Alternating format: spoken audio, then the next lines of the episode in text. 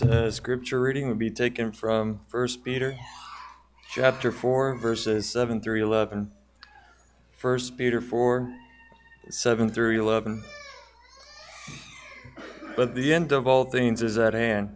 Therefore be serious and watchful in your prayers, and above all things have fervent love for one another, for love will cover a multitude of sins.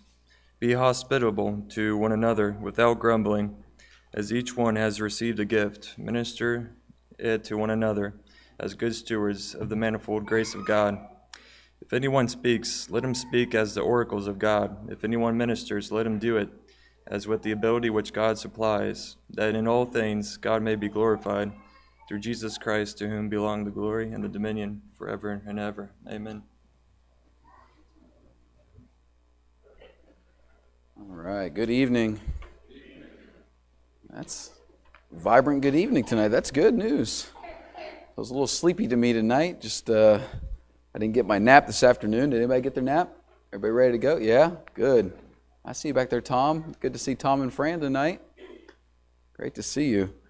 All right. Well, you may not need this introduction, but I know that I do. Um, my mind has been in several places um, in study and preparation. And if you are you know, a regular attender, which most of you are. Um, I recognize a lot of faces. When you come to be a part of our fellowship here, you get several different uh, series of teachings happening in the course of a week. So um, if you just happen to come on Sunday morning, you're going to get um, a lot of the teaching from creation to the birth of Christ right now in our Bible class and then in um, uh, the sermon. If you're coming on Wednesday nights, we're talking about the idea of the person and work of Jesus called Christology. Um, if you come on Sunday nights, we've been doing a series of teaching on 1 Peter, elect exiles. And so uh, you're getting a lot of things from a different angles. And so um, I just want to do a quick recap of where we are because we're turning the corner and bringing our study of 1 Peter to close in the next couple weeks. Um, the series of teaching that we've called Elect Exiles as we study through the book of 1 Peter um, is, is intended to be an exposition of the book, just exegetical, walking through the text, seeing what Peter is trying to teach the Christians. But Peter is addressing a group of believers, a group of Christians who are not in one particular town or one particular church with a certain set of problems, but they are dispersed throughout all of a particular area in the world, different places. But they're all facing a very similar problem. They are a group of Christians who are living in a world, a culture that is largely non Christian. The worldview of the culture in which they live is not Christian, it's very Greco Roman, and these people have a worldview that is different than that, and they're what we call Christians. And because of that, they're facing a lot of hostility due to their strange worldview. They're suffering mental and social anguish. Very minimal at this time physical suffering is actually happening. Just to clarify in our minds, um, at this point, the Roman Empire is not persecuting the Christians um, like they would eventually here in just a few years. Right now, a lot of what they're experiencing is slander. They're being lied about. Their good is being spoken of as if it were evil, actually. So, so it's not just that they're called evil, they're saying the things that Christians do is an evil thing, like Jesus being called a son of Beelzebub. Um, and also, they are being ostracized from their local communities. They're suffering in their local context, being left out, being uh, slandered and talked about. And so um, they're facing a lot of hostility because they hold a belief in the resurrected Son of God, Jesus Christ. And we say all that to say this that this reflects much of what is transpiring in the culture in which we're living today. If you ever want to, um, I, I, do this oftentimes now. I've found a couple preachers in the UK that I like to listen to. Um, whenever preachers are going to preach, you know, a series upcoming, we usually go and grab what other people have done and try to feed ourselves and learn. And if you go to the UK and listen to some of the preachers there, they're about 30 or 40 years ahead of us on uh, their culture shifts. And you'll hear a lot of the very interesting things that they say. There's one that I listened to, a man by the name of uh, Martyn Lloyd-Jones who preached uh, mainly in the 40s, 50s, and 60s. And if you listen to what he's saying, it's very contemporary for American culture. Well, anyway, um, our culture is, uh, is experiencing much in the same of what Peter's culture was dealing with. Christianity is oftentimes, as it was in Peter's day, now today, being seen as trivial or, you know, ignorant, um, regressive, maybe even just foolish. Like, like, why would you believe stuff like that? We're beyond that. We're advanced from that kind of foolish thinking. And Christians suffer because of a Christian worldview to a certain degree. The question that Peter answers for us, that we're hopefully asking together in preparation for this, is how should we live? How should Christians navigate a non Christian culture?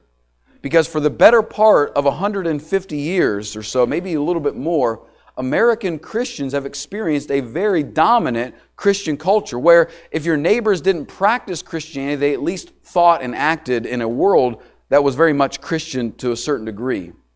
So, what Peter has been doing in our series up to this point, the first six lessons, he's been anchoring individual Christian minds with his words. Individuals.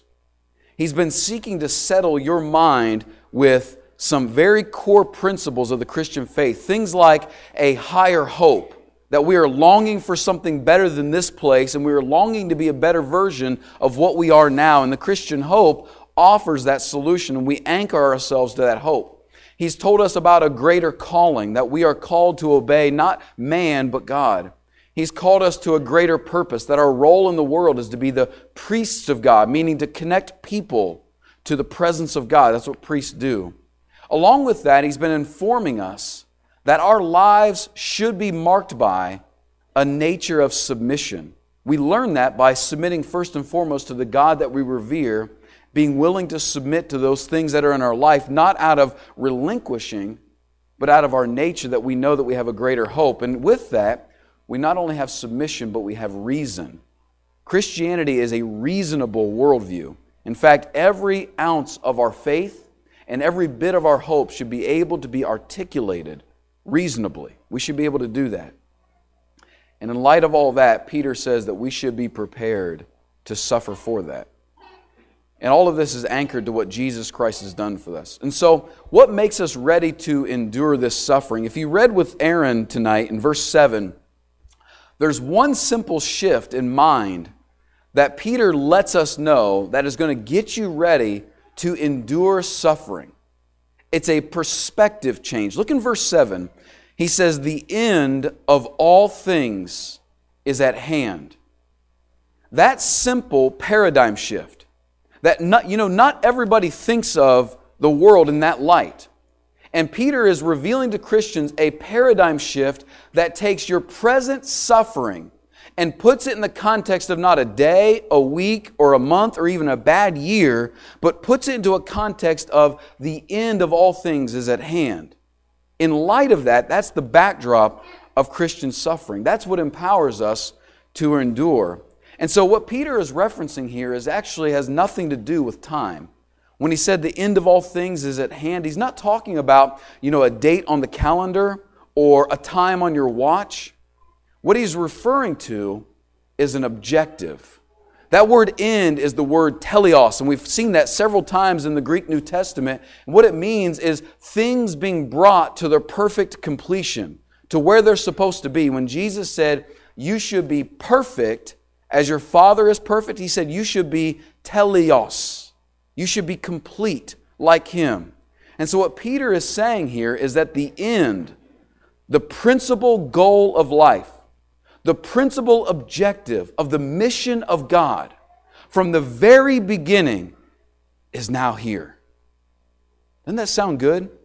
I'm talking thousands of years, histories, eons, generations of time have passed. And Peter says, We are now living in the moment when God is actively accomplishing the end objective that He would restore humanity not only to himself, but to their very image and likeness, which is to be like God. That's what God is doing right now. And in light of that, that end being here, that God is aiming to accomplish, you and I can prepare us. We can be prepared for an eternal dwelling. Therefore, we're, we're ready to suffer. And one major aspect to eternity. So if we have eternal things in mind, not speaking just specifically of a time on the clock or a date on the calendar, but eternity, life without time, where we will be in the presence of God, there's one major aspect to eternity that is experienced that we need to keep in mind. Eternity is not experienced in isolation. The only eternal state of isolation is hell. You know, that's the ultimate end of hell is that you continue to draw down into your the seed of sin is just self like being full of yourself that the whole world is about me. That's what eve did. She traded god being on the throne of her heart obeying god and saying i think i actually can make better decisions about what will bring me joy in life. Therefore i will do this and not that. That's the seed of sin replacing god on the throne of your life with yourself. And the ultimate end of selfishness is self all alone, empty. Kind of eerie, isn't it? That's the concept of darkness, that there's nothing left. And so, eternity with God is the opposite of isolation. What's the opposite of isolation? Fellowship. You see, the one major aspect of eternity that matters is that we will experience this as a group, together. There's a togetherness to eternity. Um, we will be together. The key element in enduring suffering in light of the eternal objective is for you and I, for us to endure the suffering as Christians in a non Christian culture. If we're going to do this, you and I have to be growing what Peter refers to three times in this text as a one another mentality. Three times he says there's a one another nature to what we're doing. We have to have a one another component in our life. We are made to be beings that fellowship. And Peter says the one another aspect of your life is going to empower you to press to eternity. And so, thinking about one another in light of eternity will drastically change the way that we treat each other. Did you know that? That the moment you and I start thinking about we're going to spend eternity together, we will drastically change how we treat each other immediately. If you think about that, we're going to spend all of eternity with God together, we don't want that to be awkward, do we? We don't want that to be uncomfortable. We want it to be good, and, Paul, and God wants it to be good, and He's drilling us down to a place where it will be good. Let me give you an example. Um, when I drive, this is just confession time, so you can hold, withhold judgment. When I drive and someone is in front of me who's not operating their motor vehicle the way that I believe that that motor vehicle should be operated, you know, whether they are not paying attention to a light, driving 32 and a 45 in a one lane road. You know, when they're operating their car in a way that I just don't really appreciate the way that they're operating their car, sometimes I then in turn operate my car in a way that really embarrasses Lisa. And anybody else have that? No, all right. You're just going to leave me hang out to dry? That's fine. That's fine. I'll take it. Okay. Well, sometimes I do that. You know what the worst thing that can happen when you, you know, do that? Is to end up going to the same place that person is going. right? Of you are like, okay, no, I'm not even going to ask you to confess. I'll leave it alone because you know you do it. But do you ever do that? You're like, you you know, you're just, come on, man, get it, let's go. I got to go. My kids are crying. They're hungry. I got to get to the restaurant. And then they go to Max and Irma's too, right? You're like, oof. You hold the door for them, try to make it. But do you see how the way we treat each other is changed when we know that we're to spend time together? Now take that to an eternal stratosphere. We're to spend eternity together. That changes the way that we spend our time together now. That changes the way that we develop our, what I'm going to keep referring to as our one another nature. And what Peter offers us is the insight into this one other aspect of our life that is crucial to enduring suffering and becoming the people God wants us to be. He does two things. The first thing he does is he calls us to be a people who are private, privately focused in prayer. Very privately focused in prayer and secondly, we are people who are corporately fervent in love. Do you get the both? Privately focused in prayer, corporately fervent in love. Let's start with the prayer. I won't spend a lot of time on this because we did um, some work on prayer this morning, but there's two things that dictate our prayer life from Peter. You notice in verse 7, he says, The end of all things is at hand. Therefore, in light of that eternal nature, there's two things he tells you to be. Now, my English Standard Version says it this way it says that we ought to be first self controlled, and second, sober minded for the sake of our prayer life. Focused, private prayer is driving this. And there's two things that's going to change your prayer life or dictate your prayer life. The first thing is to be self controlled. Now, um, if you notice when Aaron was reading this, he had a totally different word. I don't even remember what it was. It threw me off so much. Um, it, what, what, other words do you have? Serious? And we have watchful, vigilant. What, anybody else have a different word? Okay, no one has a Bible? That's fine. All right. Self controlled is what uh, Aaron's translated serious, mine's translated self controlled. It's kind of a tough word to translate, but what it's getting at is let me try to explain this, what this word means. It's kind of difficult. But he says, in the place of your life, um, Americans call it their heart, the Greeks called it their gut or their stomach. Um, the Bible sometimes calls it your soul, your will, your mind in the center part of you that really directs your life, you know, where your beliefs are stored, where all your mind is, the thing that directs the way that you live your life, he says that part of you has got to be in the right place.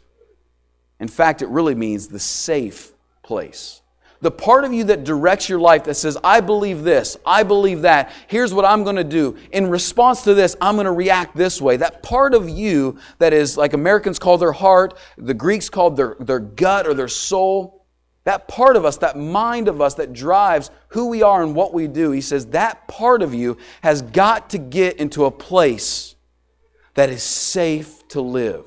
That's what self controlled means. You see, you and I really are walking trauma survivors. Now, if you study trauma, you'll see people that experience external trauma, that something very traumatic happens in their life. They have a lot of difficulties following trauma. Now, on a spiritual level, every one of us have experienced, whether we know it or not, the traumatic effects of sin in our life. You see, that center part of us has been harmed, has been affected by the fact that sin has not only entered our world, but entered our life. And now we make decisions. We believe things. We do things that are not based upon the truth of God, but based upon the effect, the harmful effect of sin.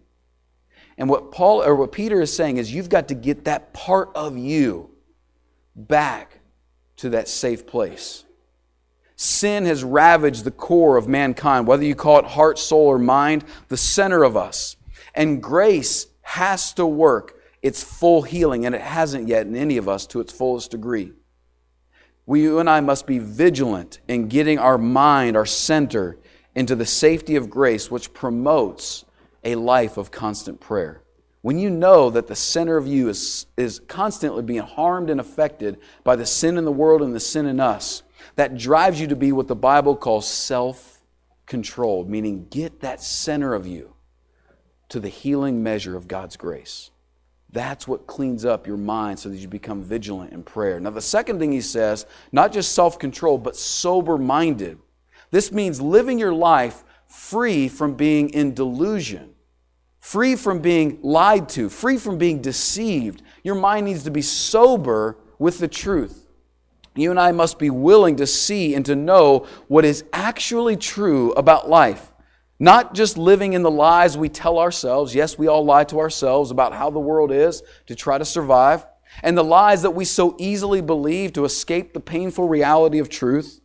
When you and I are sobered by truth, the only option is prayer. When you are face to face, whether it's in a mirror with yourself or in the light of the reality of the world, when you are faced with truth, it leaves you the only option to pray. And what Peter is saying is you've got to get your center into the safe place of God's grace. And you've got to be willing to look hard, be sobered by the truth. And when you do, you will be vigilant, fervent in private prayer. And now, private prayer, every one of us, our private prayer drives the heart of this community, the community that we live in. And so Peter reminds us to be focused in prayer so we will be, as he says in verse 8, fervent in our love for each other. When we are aware of the devastating effect of sin, what it does to ourselves to get that back to the safe place, and we are, in light of the truth, sober because of how real life is, that only empowers us to look at each other and say, man, we've got to love each other because it's tough out there. We're being ravaged, as Peter's going to say. How does Peter describe Satan to us in chapter 5? Like a roaring lion seeking whom he may. Think Peter knows something about the reality of life? And his private prayer, fighting for the health of his soul, drives his fervent love for his brothers and sisters. Our private prayer in self controlled and sober mindedness will make us people that look at each other and say, Hey, we're in this together. Even if we bother each other, I'm going to love you. I'm going to fervently love you. Now, here's what he says about fervent love in verse 8. He says to bring our love, um, uh, let me read verse 8. He says, above all, keep loving one another earnestly or fervently. What he's saying is bring our love to the maximum potential that it is supposed to exist in. Stretch that thing out to where it's living in the way that it's supposed to live for each other. In doing this, he says we're going to cover a multitude of sins. Now, Peter is referring back to a proverb, I believe it's chapter 17, where love covers a multitude of sins. What does that mean? This is not the same word. The word cover is not the same word as the Bible uses for the word atone, to, to atone for sin. What Jesus did with his blood in covering over the detrimental effect of our sin before God. This word cover actually is the word we would use to envelop something, to absorb something, to swallow up something.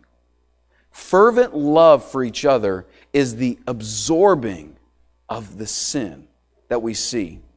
This doesn't mean that we forego accountability. This doesn't mean that we let go of our requirement to confront each other. In fact, we're going to see that this covering of the multitude of sins gives us the space to actually do that the right way. Because let me give you a couple examples. Uh, this is the best way I understood it because that, that phrase can be lost in some you know atonement t- concept. But what it means to cover sin, this fervent love we have for each other, uh, a few examples might be this. When we hear gossip, we don't pass it on. I, I'm with a brother or sister, they gossip or I gossip. In that moment, fervent love says, I will absorb that and I'm not going to pass it on. I'm going to absorb that wrong and not continue to harm somebody. You with me? Let me give you another example. Um, being patient with a Christian who is less mature than you, who's not ready to handle the seven point outline that you have about how life should be lived because they are in the early stages of just waddling through life. And they have all the fervor and all the energy in the world. In fact, I, I do this a lot with um, uh, young Christians that are going into ministry. Um, it's kind of weird. I'm getting old enough where there's some people a little bit younger than me are doing that. And I think God does that to remind me how much I should thank the people that were older than me that endured with me. Because the problem with young people, and I still fall into this category, is we are so good at identifying what's broken and have not the first clue how to fix a thing. Like, we don't know how to fix anything. We, have got a lot of energy about what's broken, you know? We can pinpoint all the deficiencies. That's what young people can do, and, and that's great. But we really struggle at how to fix things. And so, older Christians being patient with the energy, but sometimes overzealousness of immature Christians is covering a multitude of sins. Younger Christians being patient and respectful of elderly Christians who lived in an era when they, you know, maybe that their era has passed by them and now they're in the gray season of their life. Younger Christians being patient with older Christians who see life differently than them, having respect not because you agree with them, but because they're in a position that they're older than you, even if you disagree with them. It's absorbing some of the effects of sin in our fellowship. Are you with me? Fervent love for each other absorbs the detrimental effect of sin. And so, the key meaning of this really is to have a relationship with each other that we gently can turn people from sin when the time is right. James also quotes this in James chapter 5 when he says, He who turns a brother from the error of his way saves a soul from death, and he covers a multitude of sin. You see, we're so quick sometimes to turn a brother from sin, right? But how much have we done in absorbing how much have we done in fervent love? And that's what Peter's getting at. So, how do we do this? Because Peter starts verse 8 saying, Keep loving each other fervently. How, Peter? How do we show this? There's two ways. He says that we are to be hospitable and we are to be servant minded. At the end of verse 8 there, I'm sorry, verse 9, he says, Show hospitality to one another. The second time you see one another without grumbling. Peter knew human nature. He said, Show hospitality without grumbling. Now, for this day and age, when Peter was saying this, it most likely meant to welcome strangers into your home. They didn't have the Holiday Inn Express, and so when um, traveling ministers, evangelists, um, teachers would come, they would have to be housed in somebody's home. Um, if somebody didn't have a home, they would have to be taken in to, uh, to be cared for. And what he was referring to is to spread the gospel that we ought to be hospitable, to give these people a safe, place to stay, is what it means to be hospitable. But this has a much broader application than just having a room for somebody to live in your house for a night or two. You see, we live in a world full of strangers. Whether a person is a stranger of God, as Paul would describe in Ephesians, we are alien strangers, absent from the promise of God, we're strangers to God. That's a stranger. And oftentimes we're strangers of each other. No names, know the kind of car we drive, know where people live, the jobs they have, but oftentimes we're strangers. And his advice to this, his counsel to this, is that you and I should be hospitable people. We should have hospitality running through our veins. And so, what it means to be hospitable, hospitality um, is not the method by which we employ just to change people. But hospitality is the method by which we give people the space for change to happen. Now, I really butchered that sentence, so I need to say it a little bit clearer. Hospitality is not used to change people, but hospitality is used to give people the space for change to take place. Hospitality is the foundation for all real fellowship in the church. It empowers transformation. It empowers real accountability. It empowers good endurance with each other. It empowers love and care amongst the brothers. Hospitality is the lifeblood for all the other important fellowship aspects of church to take place. Hospitality matters. The challenge I would leave for you on a very practical level is I really believe we should be bringing people into our homes but that's not necessarily just what hospitality means. It's an important practical concept that we ought to be bringing people into our homes. But really, what hospitality means is to make space available for somebody to come dwell. And if you are here, like most of us, might be saying, well, okay, sounds great, but I don't know when I could. My gentle call to you tonight I might even push farther than gentle to call for repentance, is to make necessary space to be hospitable. You see, he's not saying go find somebody who will take you in. He's saying you be somebody to make space in your life, carved out, free from um, being accounted for, space for somebody to come dwell in. No agenda necessary. No, come over, I need to talk to you about this, this, and this, but just come over and make space for somebody to dwell in. Now, I say that tonight, and it's December what, like 6th or 7th or something like that? If we make a commitment to that, we won't see fruit until probably June, July, August of next year. But I'm talking about real practical, down to earth things that will change the culture of our church. Being hospitable people that, that say, you know what? I'm going to work for the next three months to make time in my schedule and I'm going to stop living this maxed out, I have no room for anybody but me and my family life. and I'm going to carve out time so that on Tuesday I've got nothing going on, and for a while it's kind of awkward. You know, home 4:35, 5:30, you're like, what do I do? I don't know. Get used to that and make space for somebody to come into that space and just exist. That's what it means to be hospitable. The other thing he tells us to do is serve, and there's two ways. He says that we serve by speaking and we serve by ministering. Um, key ways in speaking would be things like being an encouragement. If you're good at that, um, one of the things that's really crucial about this text in verse 10 is he says, each one has received a gift, and there's two categories of gift. One, some people have the gift of speaking, and some people have the gift of ministering or serving. Uh, the gift of speaking would be things like encouragement, exhorting, teaching, preaching, singing, evangelism, apologetics, reasoning, things like that. That's the gift of speaking. Uh, the gift of serving would be things like leadership. Uh, leadership isn't always a speaking role. Leadership is the ability to say, here's where we need to go, here's how we're going to get there, you go there, you go there, and you do this, and here's how we're going to do that. That's not always speaking. Um, ministry like help ministries, benevolence, mercy driven ministries like caring for the poor and you know clothing drive food drive things of that nature and the gift of administration people that know how to take care of things and put things into order. These are the ways that we serve one another. And so we're hospitable to one another. We serve one another with the gifts that we have been given. But notice very carefully and i'll be done that these gifts are done out of the resources supplied to us by God. You see, when he says about speaking, look down in verse 11. Whoever speaks, exhorting, encouraging, teaching, ministering, preaching, whoever speaks, look where he gets the resource, or she. Whoever speaks, as one who speaks the oracles of God. Now, Peter specifically doesn't use just the word scripture here. Peter uses the word scripture in his letter.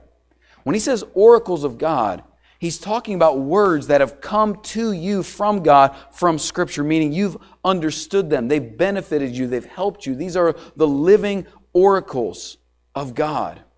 And so, words that are given to you by God, God's word that has been spoken to you in your hurt, in your sin, in your grief, in your fear.